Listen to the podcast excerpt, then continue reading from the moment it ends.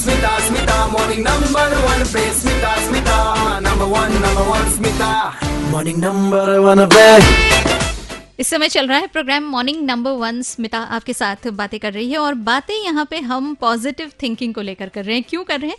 क्योंकि सितंबर थर्टीन जो है ना ये सेलिब्रेट किया जाता है पॉजिटिव थिंकिंग डे के तौर पे।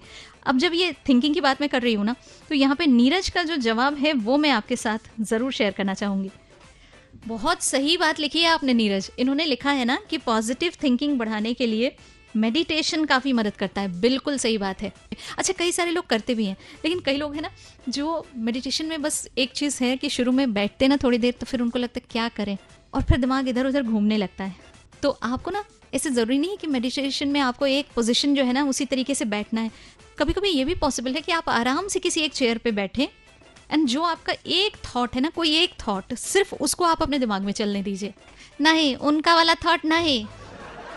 जो आप जाके उनके घर का चक्कर लगाते हैं और खड़े होकर घंटों घंटों टाइम निकालते हैं, नहीं, उसको मेडिटेशन नहीं कहते हैं, बता रहे हैं।